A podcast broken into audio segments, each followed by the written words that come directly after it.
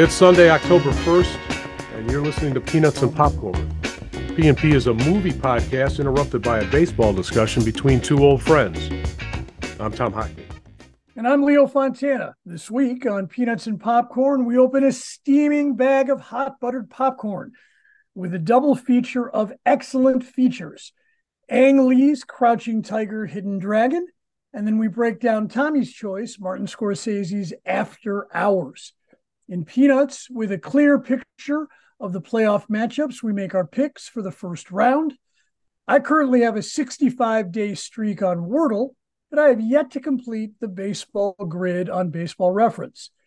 Dodgers reliever Brusdar Graterol finally gets the chance to pitch in front of his mother, while the Atlanta Braves did something that irked the Chicago Cubs broadcast team. Finally, the Cubs just miss out on the playoffs. Was this season a failure? And what can they do to improve for next season? How you doing, Tommy? I'm doing very well for this uh, fall Sunday morning. Welcome to October, and welcome to Peanuts and Popcorn. How are you doing? I'm doing good, man. I'm doing good. Both my kids went to homecoming last night. It was kind of cool. My son was able to drive. That was very nice. You so, know? so he and what year is he in? He's a junior, and then He's my daughter's a freshman. And so yeah. she bought a dress and she went with a bunch of friends, and then he went with a bunch of friends, and then they met at the dance and he drove her around, and you know, it was great. That's cool. That's cool. They're, they're kind of entering a new phase of their lives now. They uh, are where they are no longer children. Uh, uh, in body, certainly they'll they'll still do childish things, but but they're growing up and and uh, some of those things like was there Sadie Hawkins dances at these schools? Like we had, did you have Sadie? We Hawkins? had them. We we had I did. I did. Yeah, those were great. Those were a lot of fun. I I don't know if they still do. They do something along those lines. I don't think they call it a Sadie Hawkins dance, but now you know the, the, these roles are sort of like kids don't go with a date anymore. They go as a group. A group. No, I know, I know. Yeah, which, so which it, would have been great for me in high school. Trust me, that would yeah. that would have played well into my uh, social deficiencies at the time.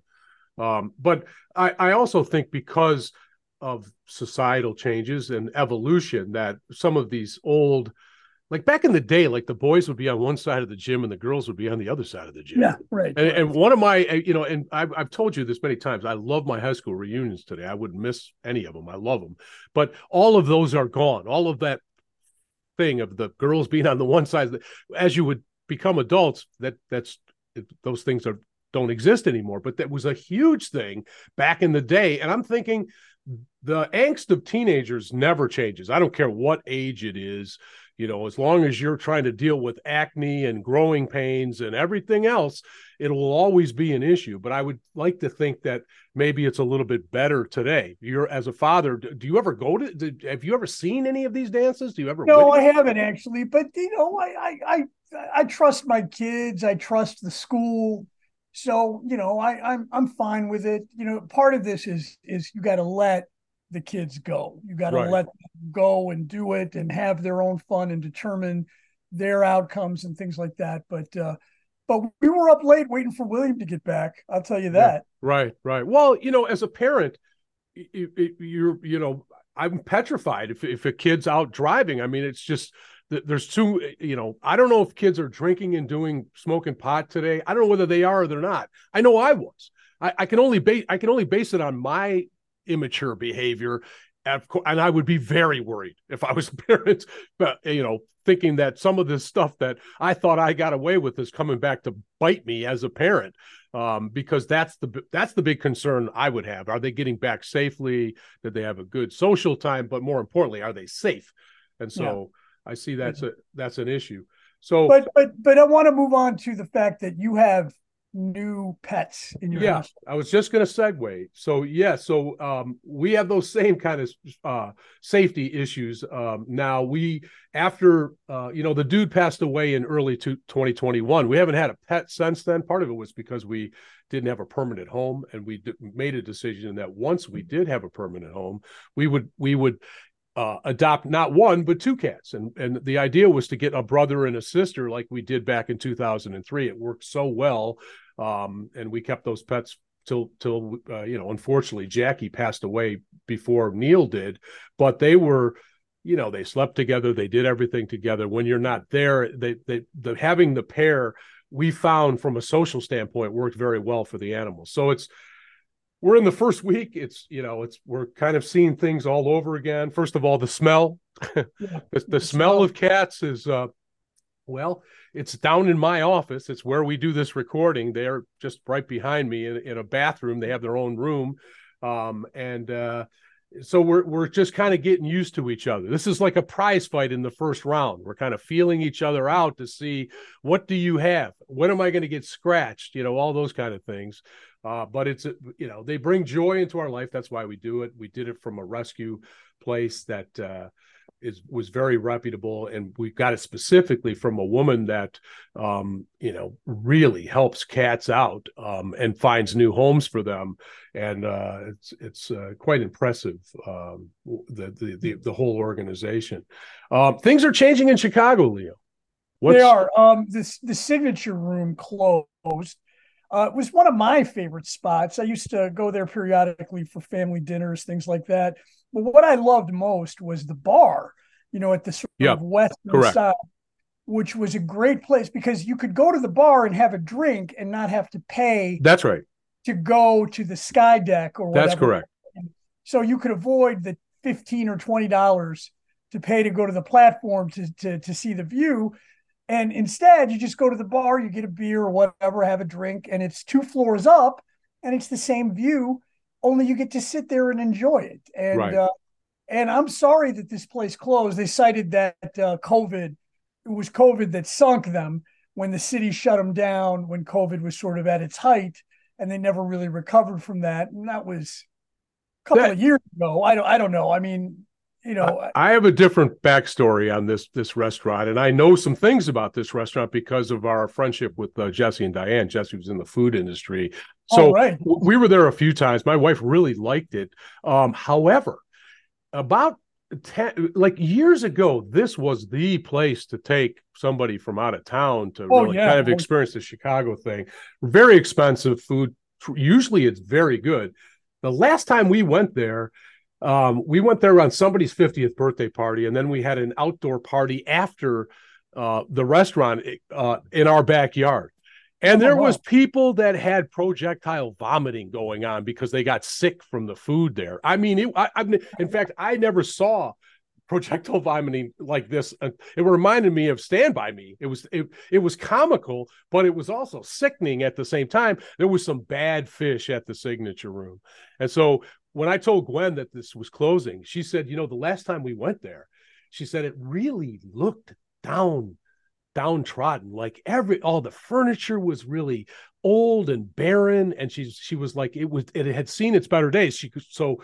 we're not surprised that it closed. It wasn't just covid that made uh the signature room close. They never evolved they they never they no, they, they never evolved. They, they should have and, taken a coat of paint to the place. They should have done something to make it, um, you know, um, that extra special uh, level of uh, uh, you know restaurant uh, uh, uh, excellence i guess is the best way to say it because they were known for their food and like you said the best part was going to the bar that's what we yeah, always felt right yeah um, so sad to see it close however it was dying before covid was covid dying. was the death knell but it was dying it wouldn't i would be surprised if it still if covid never existed that they still wouldn't be closing is what i'm yeah. saying all right, so uh, we're wearing black armbands today as the result of a couple of deaths. Uh, we're going to begin with the death of uh, David McCallum, the actor who passed away at the age of 90. This is a guy who a lot of a lot of Americans will remember him from the man from UNCLE.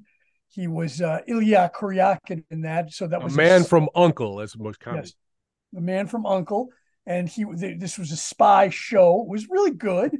But uh, what I'll always remember McCallum in is he was in the the uh, the Great Escape, which is a great movie mm-hmm. about a prison break from a from a not a concentration camp, but a prison for a prisoner of war camp in uh, Nazi Germany, where these guys, based on a true story, they tunnel out and get about 150 guys all escaping at the same time. And uh, it's really good movie, and he's got a great little part in it. And uh, you know, we're sorry to see him pass. I mean, he just worked really for quite a long time in movies. He he was that beautiful, good-looking guy with the blonde hair, you know, right at the outset, the slight Scottish accent. You know what I mean? Not, kind of like a Sean Connery light.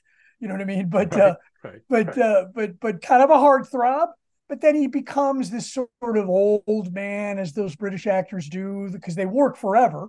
Yep. And then he plays the grandfathers and so on and so forth, and old men.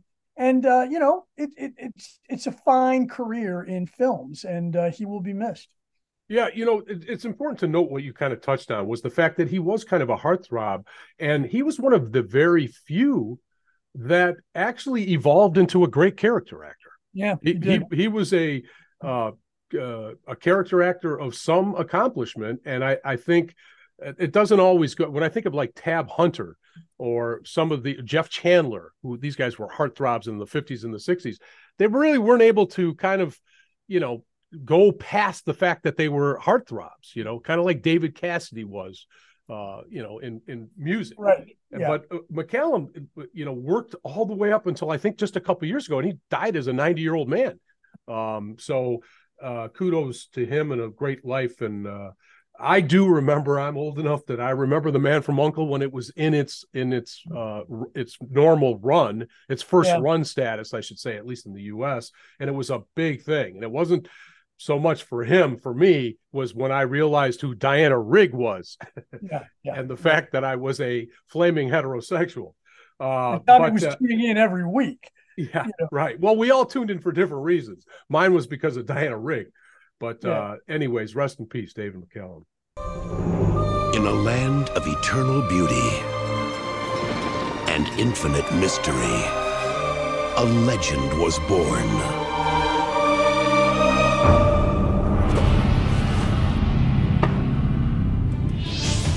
The story of a warrior. The woman he loved. A daring outlaw.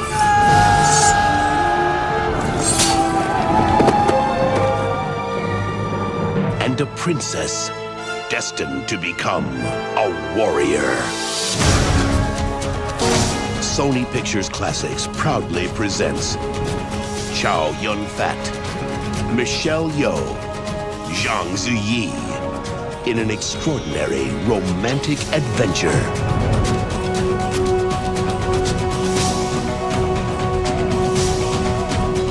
From Ang Lee, the director of Sense and Sensibility. Crouching Tiger, Hidden Dragon.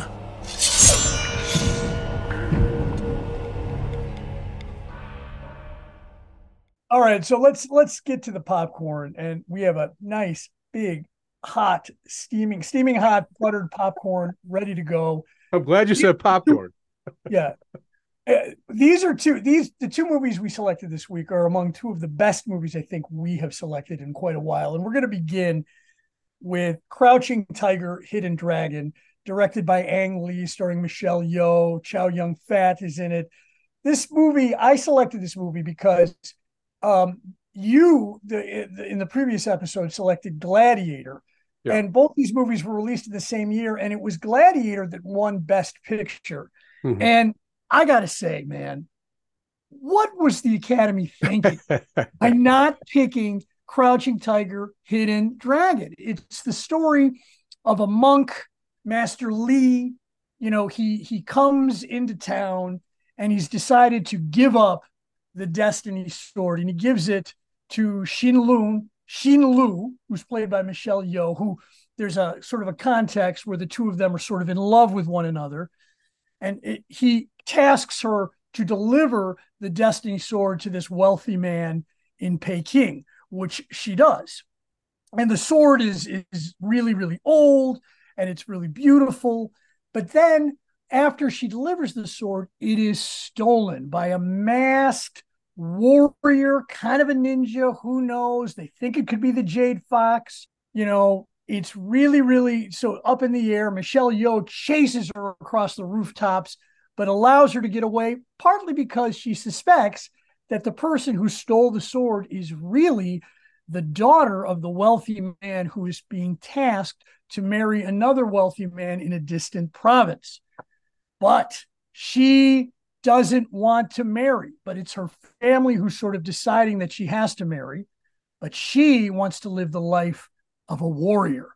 Okay. And and the story gets very, very complex, but as it turns out, the Jade Fox, who is the villain in this piece, has been training this this young woman to be a great, great fighter, and uh, and and and she is her disciple.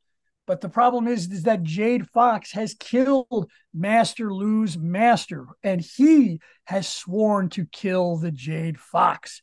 And there's a whole series of just fights and all sorts of just great martial arts stuff happening. And Ang Lee does just such a fantastic job with putting this all together. It, it's difficult, really, to explain the plot because you really have to kind of see this going for itself.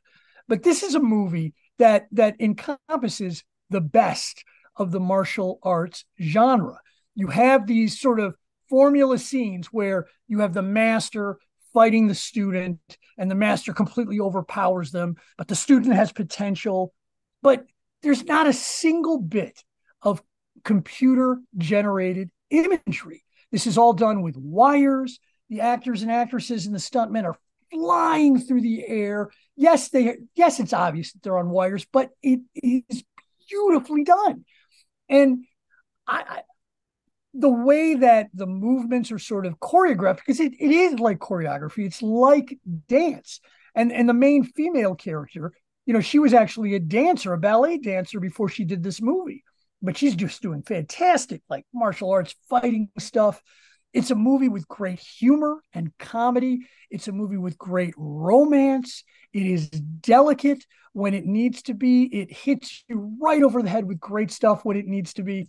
You know, uh, there's this great scene where they're fighting the Jade Fox and they've got her, but she escapes and she uses one of those long sticks with a ribbon at the end that they always use in rhythmic gymnastics. And she leaps over the wall and she spins that stick in a spiral and it propels her over the wall. You know, and I just thought that was so cool. But then there are little moments when when when Michelle Yeoh, Shen Lu is talking to this other woman, and then Master Lu walks in, and you see she sort of looks over the shoulder of the woman she's talking to, and the camera pans back really fast as the woman she's talking to turns around and realizes it's Master Lu. And there's all that subtext, undercurrent of steaming romance that the two of them will never get to achieve. Oh man, this movie just knocked me on my ass. I'd seen it a long time ago and I really liked it. Seeing it again blew me away. If you have not seen this movie, you must. Yeah, I I, I agree. Um, uh, I too saw this film when it first came out, and it actually has gotten better with age for me. It really has. Um, I think this is a four star film, and to ask uh, to answer the existential question, which was, you know, um, in this year, which uh, for 2001, it's actually for films for the year 2000. It's always the Oscars when they right. the year afterwards. But when you look at Erin Brockovich, Chocolat, Traffic and this film, Crouching Tiger and Hidden Dragon, they're all better than Gladiator. I, I, mean, I, have, I, haven't seen Erin Brockovich in a while, and maybe that one's close. I'm not, not sure, and Traffic as well. But I know Chocolat and Crouch and this film, Crouching Tiger and Hidden Dragon, is significantly superior to that film. Maybe um, that's what happened is that the, it split the vote. It, it, it, appears as though it was it was something of that nature. That and the what we talked about with Gladiator last week was the fact towards the end of the award season, it caught fire and it was the box office darling film. Um, I don't know why, um, but it was. Um, I saw Crouching Tiger, Hidden Dragon when it first came out in its original language form. Unfortunately, this one that I saw was dubbed, and I hated that. I wish wow. I I want to see the the the native language films as they're released with subtitles. If obviously, because I don't understand any of these other languages, or not many of them, anyways. To me, this was like Peter Pan meets Bruce Lee. You know, there there was uh it was silly at times, but it was elegant. And like you said, there is no CGI in this film except they erased the wires yeah. that the actors were wearing. If you the this one scene where they're fighting in the trees, is yeah. one of motion pictures great um choreographed it like you said it is almost like dance um yeah. you know uh, but the whole green destiny and the sword and the and trying to get that sword back. The thing that that ebert doesn't touch on and nobody that reviewed it but i noticed and it needs to be touched on is that men and women are equals in yeah. this world. There was no you know the, there was no male superiority in the fighting. Quite the contrary. Some of the yeah. best fighters were women. And that was refreshing to see that. I've always found martial art films to be um, almost comical, particularly the fighting. Some some of the expressions of the guys getting punched are hilarious to me. And Ebert says this is the greatest martial arts film ever made. It's one of the best. I don't know that it's better than Enter the Dragon with Bruce Lee because it was the first one. It was the first great martial arts film, and I saw it in the theater as a young teen, and I was like, "Oh my god, this guy will beat anybody's ass in the world." And then I saw Once Upon a Time in Hollywood, and I realized there was quite a few guys that could beat Bruce Lee's ass, uh, as it turns out. Um, and because that that scene in Once Upon a Time in Hollywood is based on a true event with yes, right. actually getting his ass kicked by that one stunt guy. Um, like I said, infinitely better than Gladiator. Great camera angles. This won four Oscars, and this why it didn't win Best Picture because it did win Best Foreign Language Film. Nowadays, thanks to the last four or five years in Asian um, successes at the Oscars and wokeness to a certain degree, these films are now being considered rightly so for Best Picture as opposed to Best you know, uh, uh, international film, whatever they call it, best foreign language film, because I think that probably happened too, because it did win best foreign language film. It should have, because based on my assessment, it was the best picture of that year. It really was, uh, you know, and and and it and it was nominated with some really really good movies. But let me ask you a direct question: Yeah, is this a better movie than Everything Everywhere All at Once? Um, for me, no, it's not because everything everywhere all at once is a film unlike anything I've ever seen. And and and I always kind of harken back to that. I know it's not for everybody's um ta- uh, you know taste. I get it.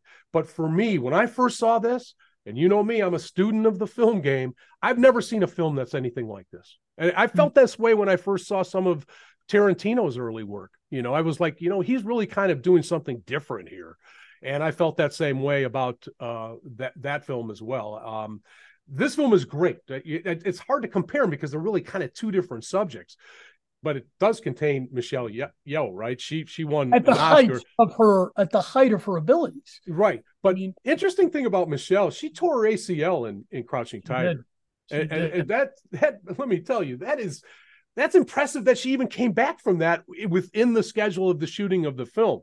Um, I, again, I love this film. I love this film better than the film I suggested to you, and and that's saying something. I love that film too, but I really this is like a elegant opera um, that exists in its own world, kind of like everything everywhere all at once. But but it's it it you know Ang Lee is just does a, an unbelievable job. He should have been it, best director that year, in my mind. This is why this movie is why we go to the movies right, in the right, first place, right. so you can see really cool stuff filmed in really really cool ways. And and this is the problem that i have with cgi oh yeah. It's all just sort of conjured up out of thin air and it has no it has no presence no physicality and and you know these scenes on the horses and the battle scenes in the valley and the ravines all that stuff would have been done you know uh, would be done by the modern director with with computers and and it would look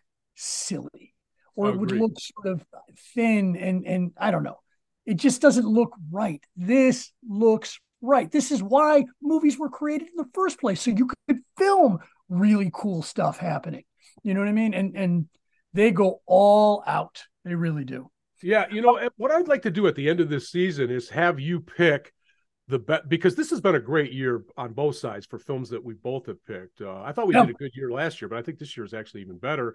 Uh, what I'd like to do on our last show is review the best film that I suggested for you, or, or, or speak about that, and then I'll speak about the best picture you recommended for me because now I have kind of a, a have a little bit of a race. It, it was clear cut to me a couple weeks ago until I saw this film. That's how that's how good this movie is. This was a great um, film. Uh, you know, it stops short of being a masterpiece, but it's damn close. And I, I and Ebert is right that you've really never seen a martial arts film like this. Part of the criticism, by the way, was how people felt that it was ridiculous that they were flying around like Peter Pan. And I and my feeling was if you let that go after about 10 minutes, you're in for the ride of your life. Yeah, you, you had yeah. to just let you had to suspend your your disbelief over the fact that that that it was slightly ridiculous. These guys um, can essentially fly, but if you've ever seen the movie Superman, right, right, exactly, right, right. You know, know I mean, it, it's it's funny because you and I are not huge fans of the of that genre of of the action picture. It, at, at, this was just elegant to me. This was like an opera and, and a very yeah. well done one. So I'm so glad you selected this one. Why don't you just go home? I've been asking myself that one all night long. So what happened? Why can't you? I met this girl tonight, okay, in a coffee shop. I feel like something incredible is really going to happen here. so when I got home, I gave her a call. On the cab on the way down here, all my money flew out the window. I didn't really get along with her that well. What's the matter? I said, I want to see a plaster of Paris bagel and cream cheese paperweight. Now cough it up. So I left. Gigi! So I haven't got enough money to get home until I meet this bartender who wanted to lend me the money. That's all right. That's all right. Forget it. Forget it. That's all right. Good boy. So I go back to the girl's apartment, but her roommate's really pissed off at me for the way I treated her friend. This the guy? Hi. So I march right in there to apologize. Come on. But she'd already killed herself. I was too late. What do you want from me? What have I done? I'm just a word processor, damn it. Is that all there is? After hours, when anything can happen, and usually does. Is that unbelievable or what? That's all there is.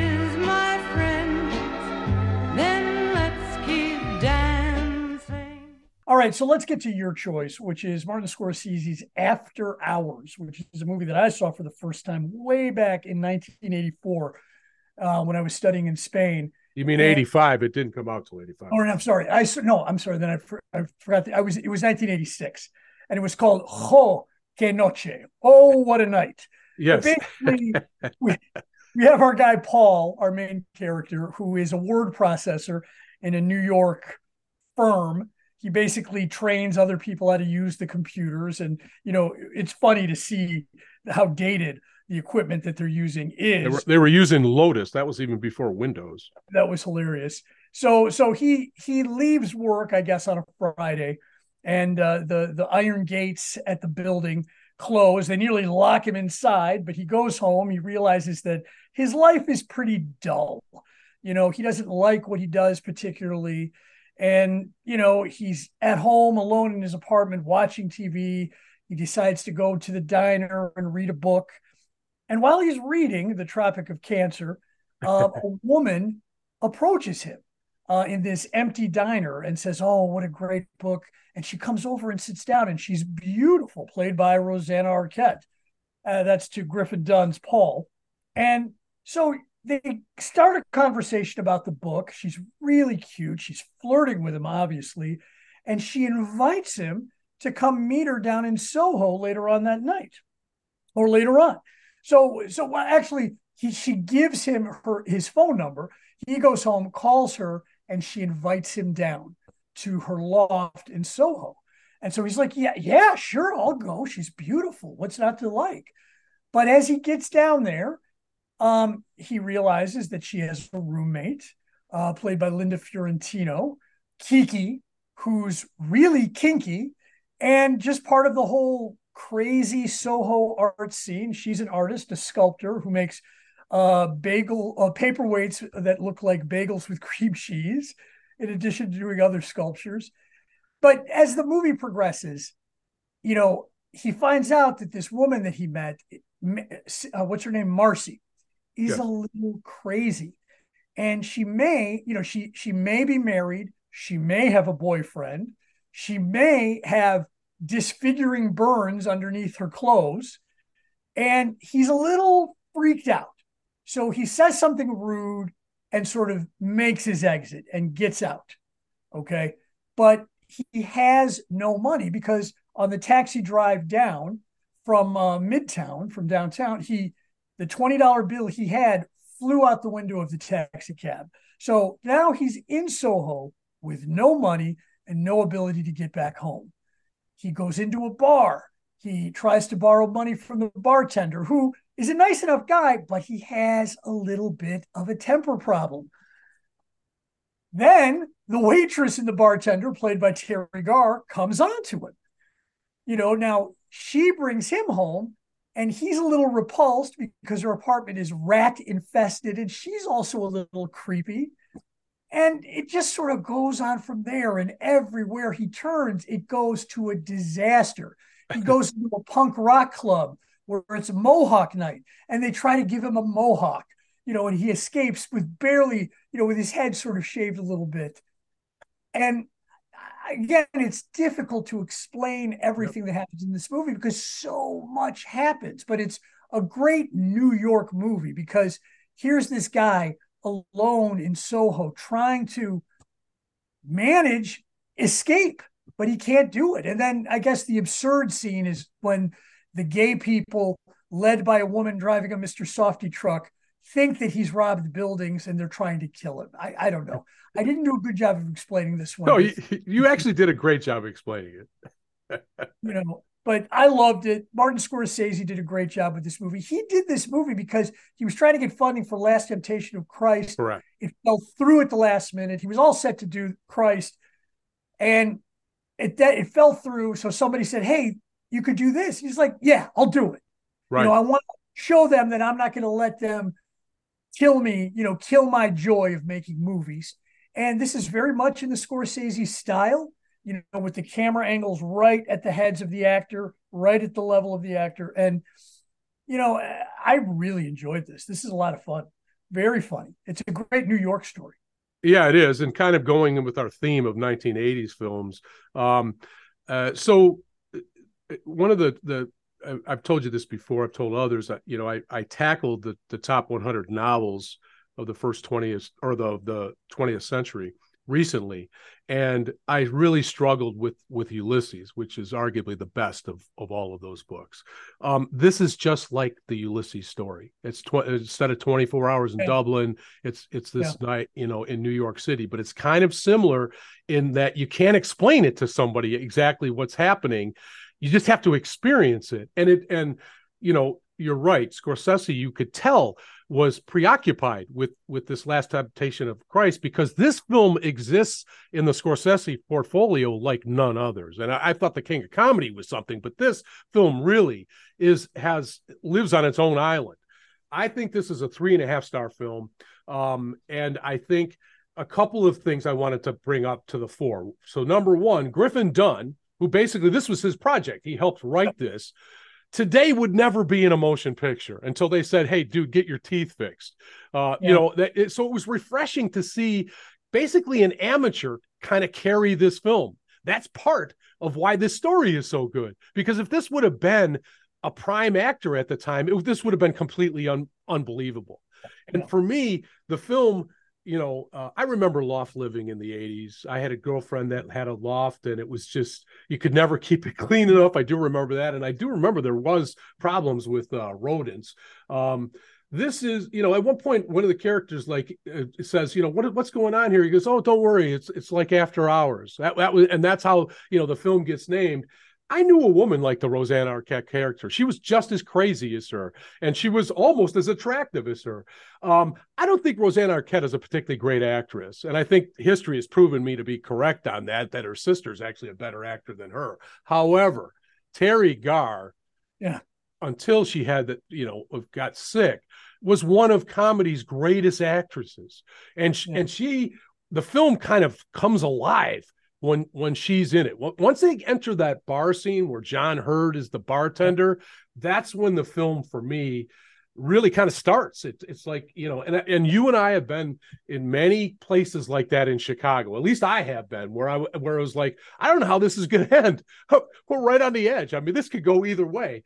Um, and so, um, you know, a nice overhead Scorsese shot in the bathroom. There it was just uh, something on a taxi driver almost. Um, th- this is the most ethereal Scorsese film. That's why I say I I I thought Hugo really sticks out in his portfolio too because it's so different. There's no gangster killings and and he does use you know like CGI yeah. and 3D and that kind of stuff. Um, however, this film is maybe his most underrated film. And for people that say all he does is make gangster films, that's bullshit. That's Yeah. absolute bullshit. He's made some great films. And I get the feeling like this new film about the Osage Indians coming out at the end of this month is going to be another one of those, even though he's got all the regular gangsters in the film, like De Niro. Did you Um, catch his uh, cameo, by the way? Oh yeah, of course. With the light, of course. I, I'm always on the lookout for Alfred Hitchcock like moments Yeah, like that, yeah. and so I saw it right away. I'm like, dude, dude, aren't you the same guy that was in the Taxi and Taxi Driver? I've seen you right, before. That's right. That's Um, right. so, uh, it- you know, at the end of this film, Scorsese didn't have an ending. So he actually took this to some pretty prominent directors at the time to look at it. Um, and and and they basically came up with the idea that he would return to his office and get back in front of his computer, which I think is perfect. They picked the right. If they would have had some fantastical, you know, ending of gunplay or something like that, I'd be like, he ruins the whole vibe of this movie. It was like a dreams dreamscape, and um, it's just it's and also I never looked at my watch once in the hour and 40 minutes it was on. Like it just I don't know, that film just blew by. I I I really enjoyed it. Um, but that being said, it just falls short for me of a four-star film like the previous film that we discussed. But No, no, that's true. But but again, I mean, not every film has to be a four star. Mm-hmm. movie. no And- doubt. Again, if you're over three stars, it needs to be watched. That's my that's my theory on on the this whole movie needs to be seen. If you haven't seen After Hours, Correct. you've got to see it.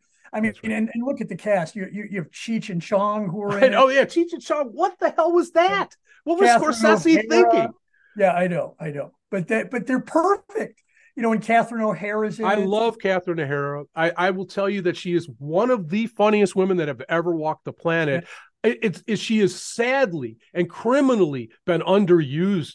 And if you look at her film career, there's another one. I mean, she hits it out of the park every single time. Yeah, no, she's she's wonderful. You know, uh, especially in all the Christopher Guest movies, Right. uh, where she, you know, and God loves a terrier.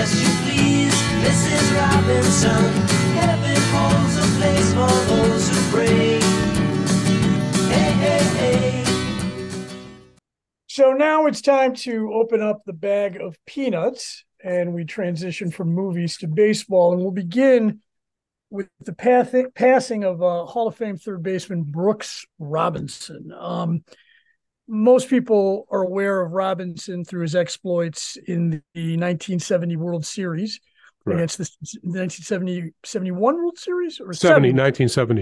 1970 World Series against the Cincinnati Reds, where he basically made five or six unbelievable defensive plays and sunk the Reds in that series.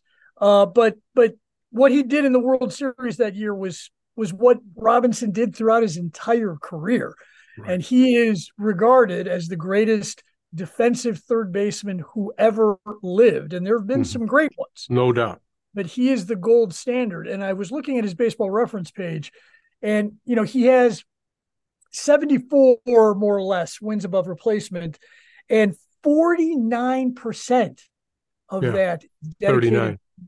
39%. No, no, dedicated- 39 of his war. He's he's 30 got oh. the third highest defensive war of all time behind Mark uh Belanger, who played next to him, Yeah. and Ozzie Smith, who has a 44 or something like that. He has an unbelievable win defensive win above replacement. But Brooks Robinson, make no mistake about it, was um, and is and still is in my mind, even though Mike Schmidt was tremendous as far as a power hitter goes. Um, Schmidt was no no defensive slouch either, but he could not. Nobody could hold Brooks Robinson's jockstrap when it came to defensive play. So I, you know, in 1968, I was a 10 year old boy watching my Tigers win the World Series. Baltimore at that time was the team to beat in the American League East. In fact, in 1969, they had four, or I'm sorry, in 1971, they had four 20 game winners, which has never been duplicated since.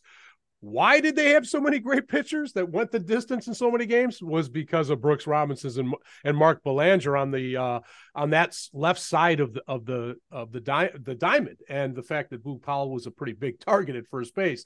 But as an 11 year old, I watched every moment of that 1970 World Series because they were all day games back then.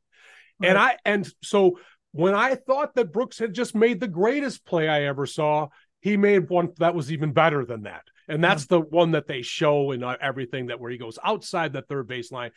In that series, he did that two or three times. That one is the most prominent one, but that's where, as an 11 year old, I was like, well, we don't have anybody like that. We have nobody on our team. We got Al Kaline, but we don't have Brooks Robinson. And we didn't have Frank Robinson either, by the way, who was just as great in a different way. At the time that Brooks went into the Hall of Fame, there was no question about him going into the Hall of Fame. Now, he didn't get to 3,000 hits, but he got 2,800. But there was no discussion. He was a first ballot Hall of Famer, played his entire career with the Orioles.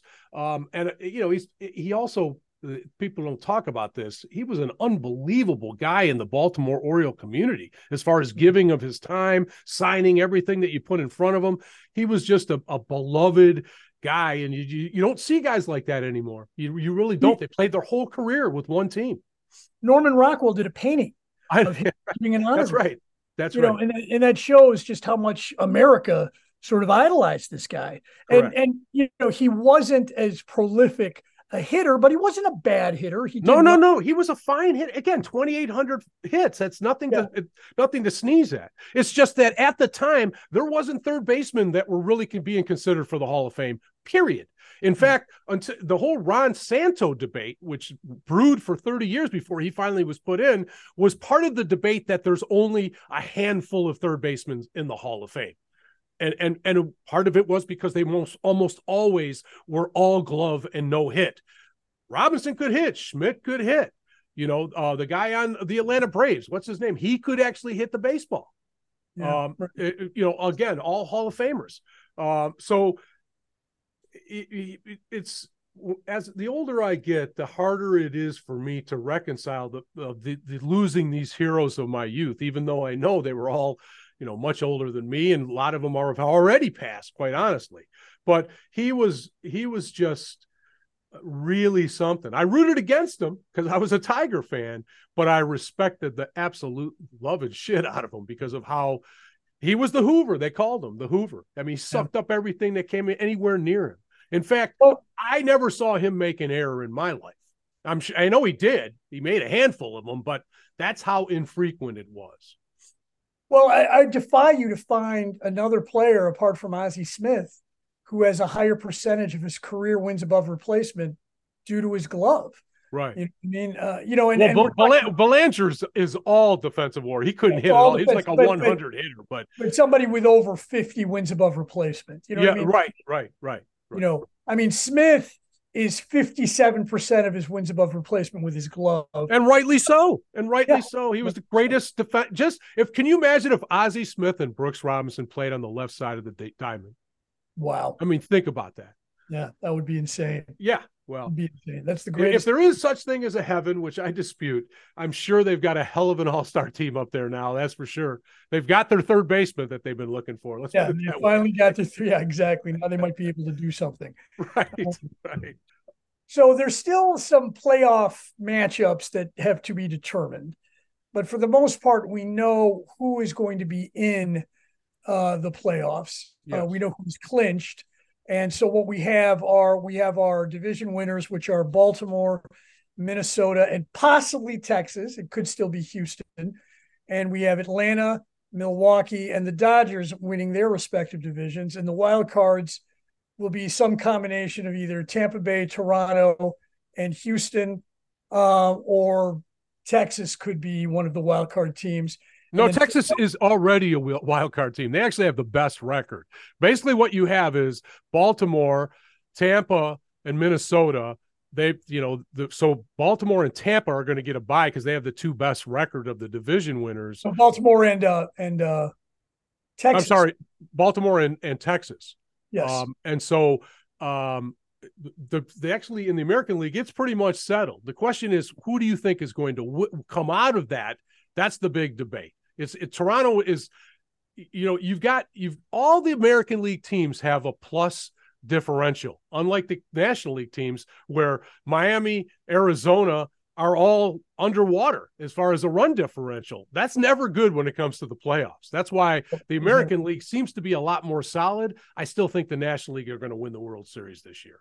And I'll I'll give you my reasons here in a second. But but as far as those six teams in the playoffs, these are all solid ball clubs. You know, Yeah. maybe Se- Seattle could say we screwed up, just like the Cubs did. We'll talk about that down the road here. But the fact is, Seattle was a better team than Toronto statistically. But guess what? They're going to be watching the playoffs just like the Tiger fans are, and the Sox fans are, and the Cubs fans are. so No, you're right. And and if you look at the American League, I I I, I like the Orioles. I really do. Um, I don't know if they'll win it, but I'm going to pick them to win it. Uh, you know, I mean, that probably is the kiss of death as far as the Orioles are concerned. But my brother-in-law, who's a big Orioles fan, will be happy that I at least chose them. But but honestly, I I could really see any team. I could see Tampa Bay. The only team I think that doesn't have a chance is is are the Twins. You know, Really? Because the Twins have given up the least amount of runs of all the teams in the playoffs, American League or National League. Yeah. That's the team that if it got hot, watch out for the Twins. I, I hate to say it. I don't I agree with you. They're an outlier, but I just I keep looking at that runs allowed, and they're they're right there with Tampa Bay. I mean, and and Tampa Bay with a 191 run differential, that's another team that could get hot in the playoffs and and be the American League representative. That being said, I like the Orioles as well. There's a guy on the radio here who does uh does the betting you know uh betting shows and he put a hundred dollars down on the Orioles at the beginning of the year when Tampa Bay had gotten off to such a great start and uh, he got 50 to 1 so Wow. uh Wow. yeah Well, yeah so I, I will tell you, I followed Tampa Bay only because they were being compared to my 84 Tigers throughout the season as far as how quick of a start they got off to. But in reality, they weren't even close to that team. So, as it turns out, uh, statistically, any measurement whatsoever, but first and foremost, if Tampa Bay wins the World Series, that kind of changes the discussion. And they could very the American League to me is the most mysterious. To me, the National League, you've got a couple really good teams and and everybody rest- else. yeah everybody else I mean barring a miracle I think it should be between the Dodgers and the Braves and I like the Braves a little better I do too. I like the just- Bra- I like the Braves to win the World Series. Because because the Braves have great pitching and they have great hitting. I mean, they have really, really great hitting, as evidence we saw in that series against Chicago. They, So they have okay pitching, but their hitting is so spectacular that it makes up for it. They've scored 930. They've almost scored 950 runs. I mean, that is un unbelievable. that they lead all of the teams in the playoffs, and some by over a hundred runs scored. And that's what the the key to. As long as their hitting holds up, if their bats get cold, they're in big trouble. But if their hitting holds up, they could win the World Series. That's what. absolutely, That, absolutely. Eh, But I, I agree with you. The Dodgers have are the only other team, um, That's even in their class, right? know? From a run differential, it's basically of all of the twelve teams in the playoffs, American and National League, Atlanta and the Dodgers have the two. Are, technically, would be the best two teams if you wanted to rank them. Um, so it's again the National League kind of gets screwed as the two best teams are actually in the National League according to, st- to statistics, and I believe that's to be true too. I wouldn't be surprised if the Dodgers pulled it out because remember they got Kershaw, and Kershaw in a short series. That's the other thing you have to start to look at. That's where I think Tampa Bay has some problems because you know Houston has a really good starting pitching staff. They, you know, you you but in these short series, if you've got two, three solid starting pitches pitchers, you have an advantage. I, I've Yeah. all I've always I'll always say that. You know, you can get hot, and that's where I think if, if a team could get hot, it would be the Twins. I know it's hard to believe that, but it's just because they do have really solid pitching. No, it's going to be fun, and I wish the Cubs were in it, but they're Yeah, not. they're and not. uh but uh now, have you played this game on Baseball? Do you play, first of all? Let me ask: Do you play Wordle? Dude, I'm a world class Wordle player. What's your longest streak? 178 games, and it still would be going on, except I didn't finish it, and I got te- I got distracted, and I didn't finish the game because then I then I went on like a 67 one right after that. Now and, and then now I'm I think I'm in 30 a 30 straight games. So, dude, I have a formula that's almost impossible. I've picked three words off the top that use so many letters that I'm left with three chance. I don't know if you use that strategy, but but that's the strategy to use. This baseball game that you sent me, I can't even get out of the I can't even get out of the the the the the uh the on deck circle to play the game. So it seems to be a lot harder, but again, I was so busy this week. I didn't devote a lot of time to it. Looks very interesting, but it's infinitely harder than Wordle. Wordle's It a, is hard. I, I play. Quordle, Wordle, uh, the sequential game. Oh, there's like four or five Wordle related games. I play them all. And again, if you use scare, month, and then fluid, wa- watch how you're you're you're you're. It's it's not really a game anymore. Now, of course, you do have to know these words. I guess that's part of it. But but again, it's rather easy. I, I hate to say it. This baseball game I, looks I, difficult. I have, you're a better man than I. I've got about a 65 game current streak Yeah. going. Uh, what I use is audio yeah, is I I use that used to be my first word. That used to be my first word. because it gives you four of the five vowels, and then Right. I'll use E and Y in the second guess, and that Yep. usually, Yep. you know, gets me there. But um, but, but you're right. I mean, this uh, the baseball grid is really funny because you have nine squares, and there's three columns and three rows, and in the column on the right, you have to pick. There's, you know, they'll they'll give you like a, a stats category. That's a lot of fun. You should play that. If you just go to Baseball Reference, it's right there on the page. Just click on it, and it's a blast. You'll enjoy. Yeah, it. I, I I bookmarked it and I will go back to it. But it was it, once I started to realize what the game entailed, I'm like, my my brain cannot uh cannot extend that type of uh work right now to this task. I've got other tasks I have to focus on. Uh Exactly. and that whereas I'm going to be honest with you with Wordle or as I call it Turtle because I'm always on the toilet when I finish it every morning. Um it's to me it's a mindless thing. Yeah. Yeah. It's it's just it's the the challenge level for me on Wordle is very low, except when I get to the sixth uh choice, and that's happened a few times. And I've had you know where the, you, you get the whew, whew, you just barely made it. Uh, other than that, where you're guessing, that's the when I first started playing Wordle, I would get too many words where I had every letter but one, but that one letter missing could be five different words. It could be a Right. B, it could be a P, it could be a T, it could be the same letter that's in the existing four other letters. And then once I realized that it was almost a mathematical formula, and it really is, um, the game lost a little of its joy. That being said, I play it every day. I played every day. I enjoyed. I have a 98% winnage percentage. What is your winning That's better than mine is like 95, 94, Yeah. 95. Yeah. So I mean, I'm good, but I'm not, you know, great. But uh, but I enjoy Wordle, uh, and you're right. It's more fun when you get to the sixth guess. When you know what I mean. Well, it's it's I'm I get terror stricken if you if you got a big sixty streak, you can't afford. I mean, you got to be very protective when you get to that fifth and you're still guessing between say three letters. You know, Yeah. or here's a good one, a classic one I, I ever had. I used my my scare, my month, and my fluid, and the only letter came up was A, and it was in the wrong spot. And I'm like, Wow. what the hell? B A G G Y. Boom, I hit it. That's Yeah. my greatest Wordle ever. I mean, I just pulled it out of my ass, right? right. But I knew there had to be a there had to be a Y and there had to be a, a PPY, a GGY. When you don't see things show up, then you know it's one of those type of words. It's pretty and that at first I used to panic at that point, but now I don't panic at all. I'm like, oh, okay. Now you want to now we're really playing now. Okay. So um. By the you- way, as you age, you should play this game every day. I'll bet you it's good for to ward off Alzheimer's. That's true. That's true. It's good for the brain. Very good. And that's, I think, the, the the main benefit of games like these. Yeah, for sure. They help you think more and think more clearly. So, um, did you see where this uh, Dodgers reliever Bruce Star Gatterall from Venezuela. Great name, great baseball. Great, name. great baseball name. Yes, you're right. He he's been in the majors now, or he's been in America for seven years. Uh, in the majors with the Dodgers for I think the last two or three. Yeah. And he finally got to pitch in front of his mother.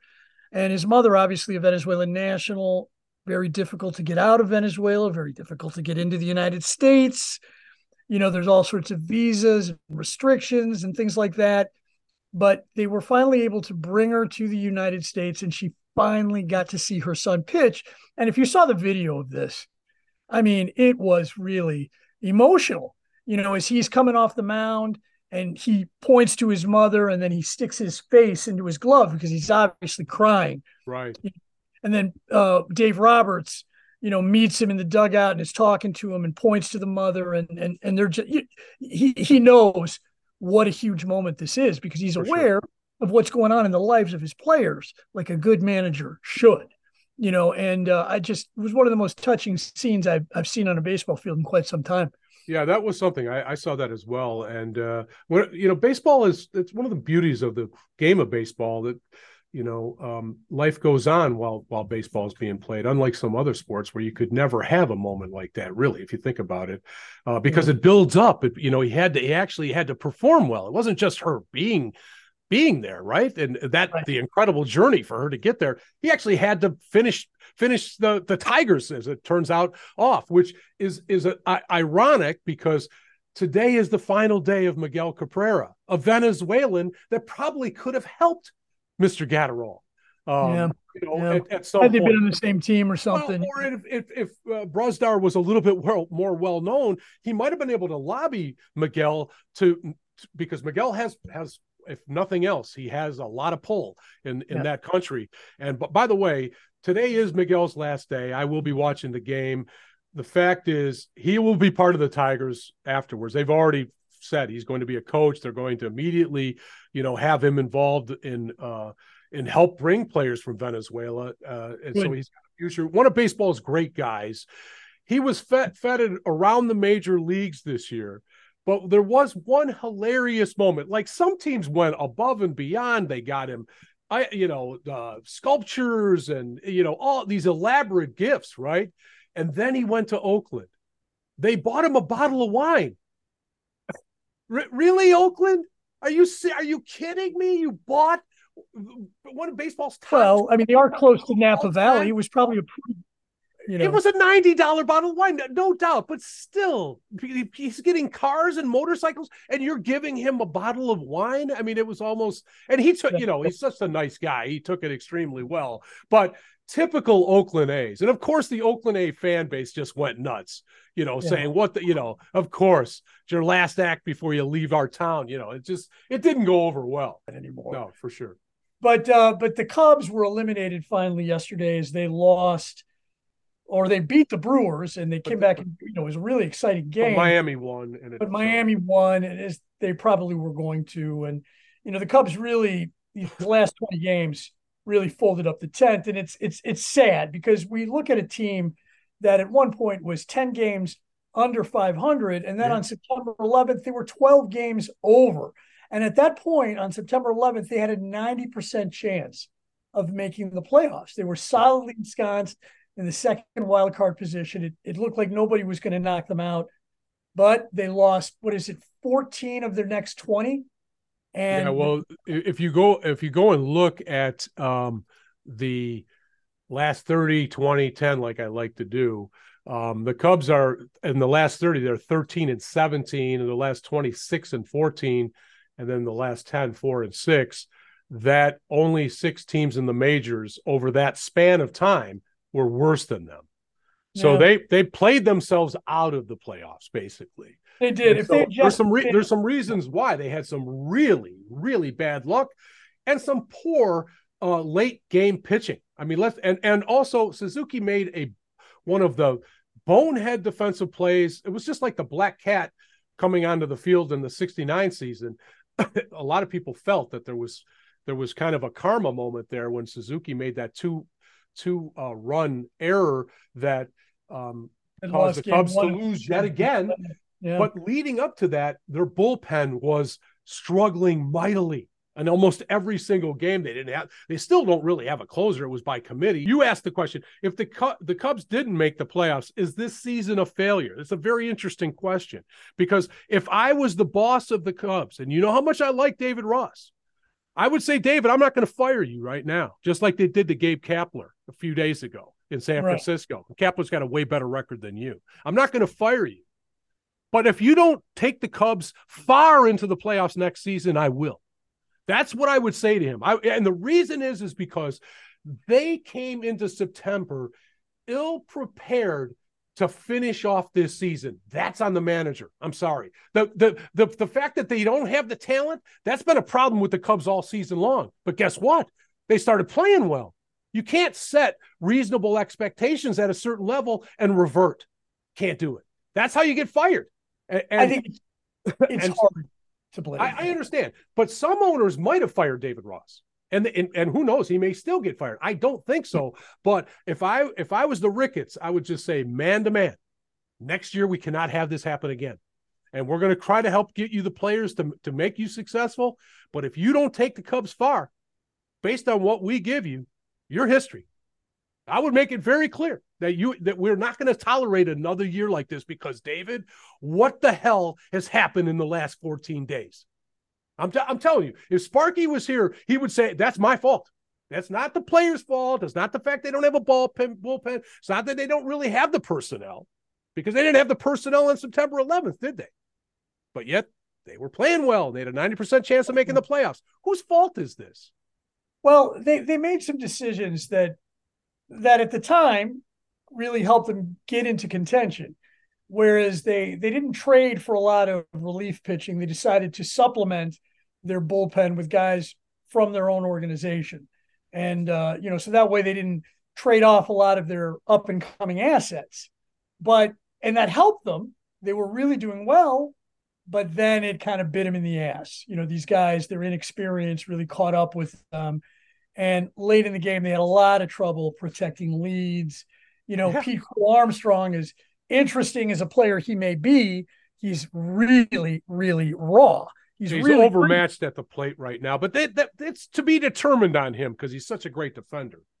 You Yes. never know. He could be the Ozzie Smith of center fielders. We don't know. He's he's got some mad skills defensively. and and he's fast and and if he can learn how to hit at the major league and he got a taste of what it's like and what he's going to yep. need to do but there were really bright spots this year No like doubt.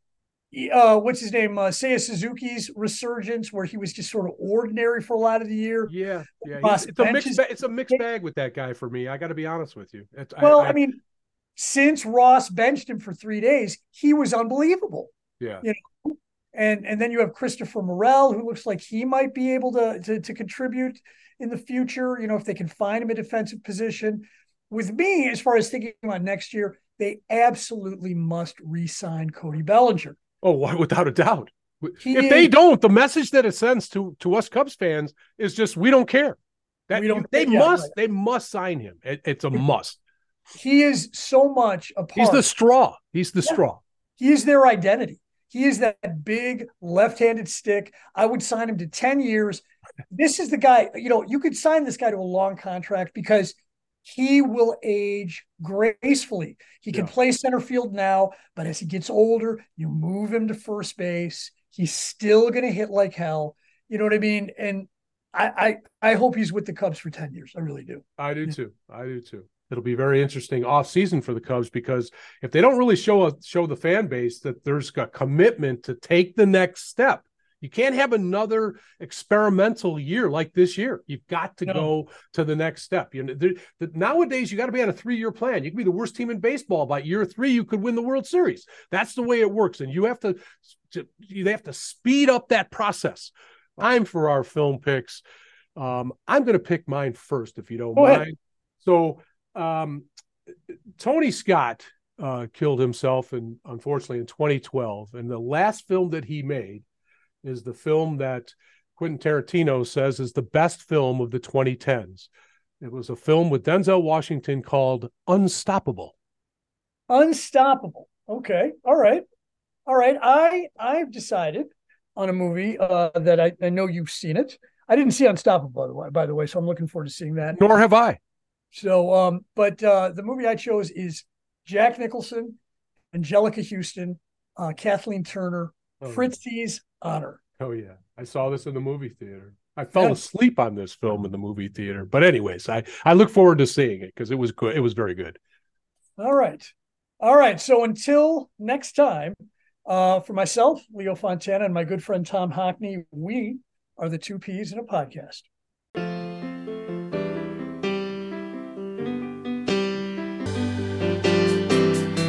Lately, I've been thinking but I miss my lady.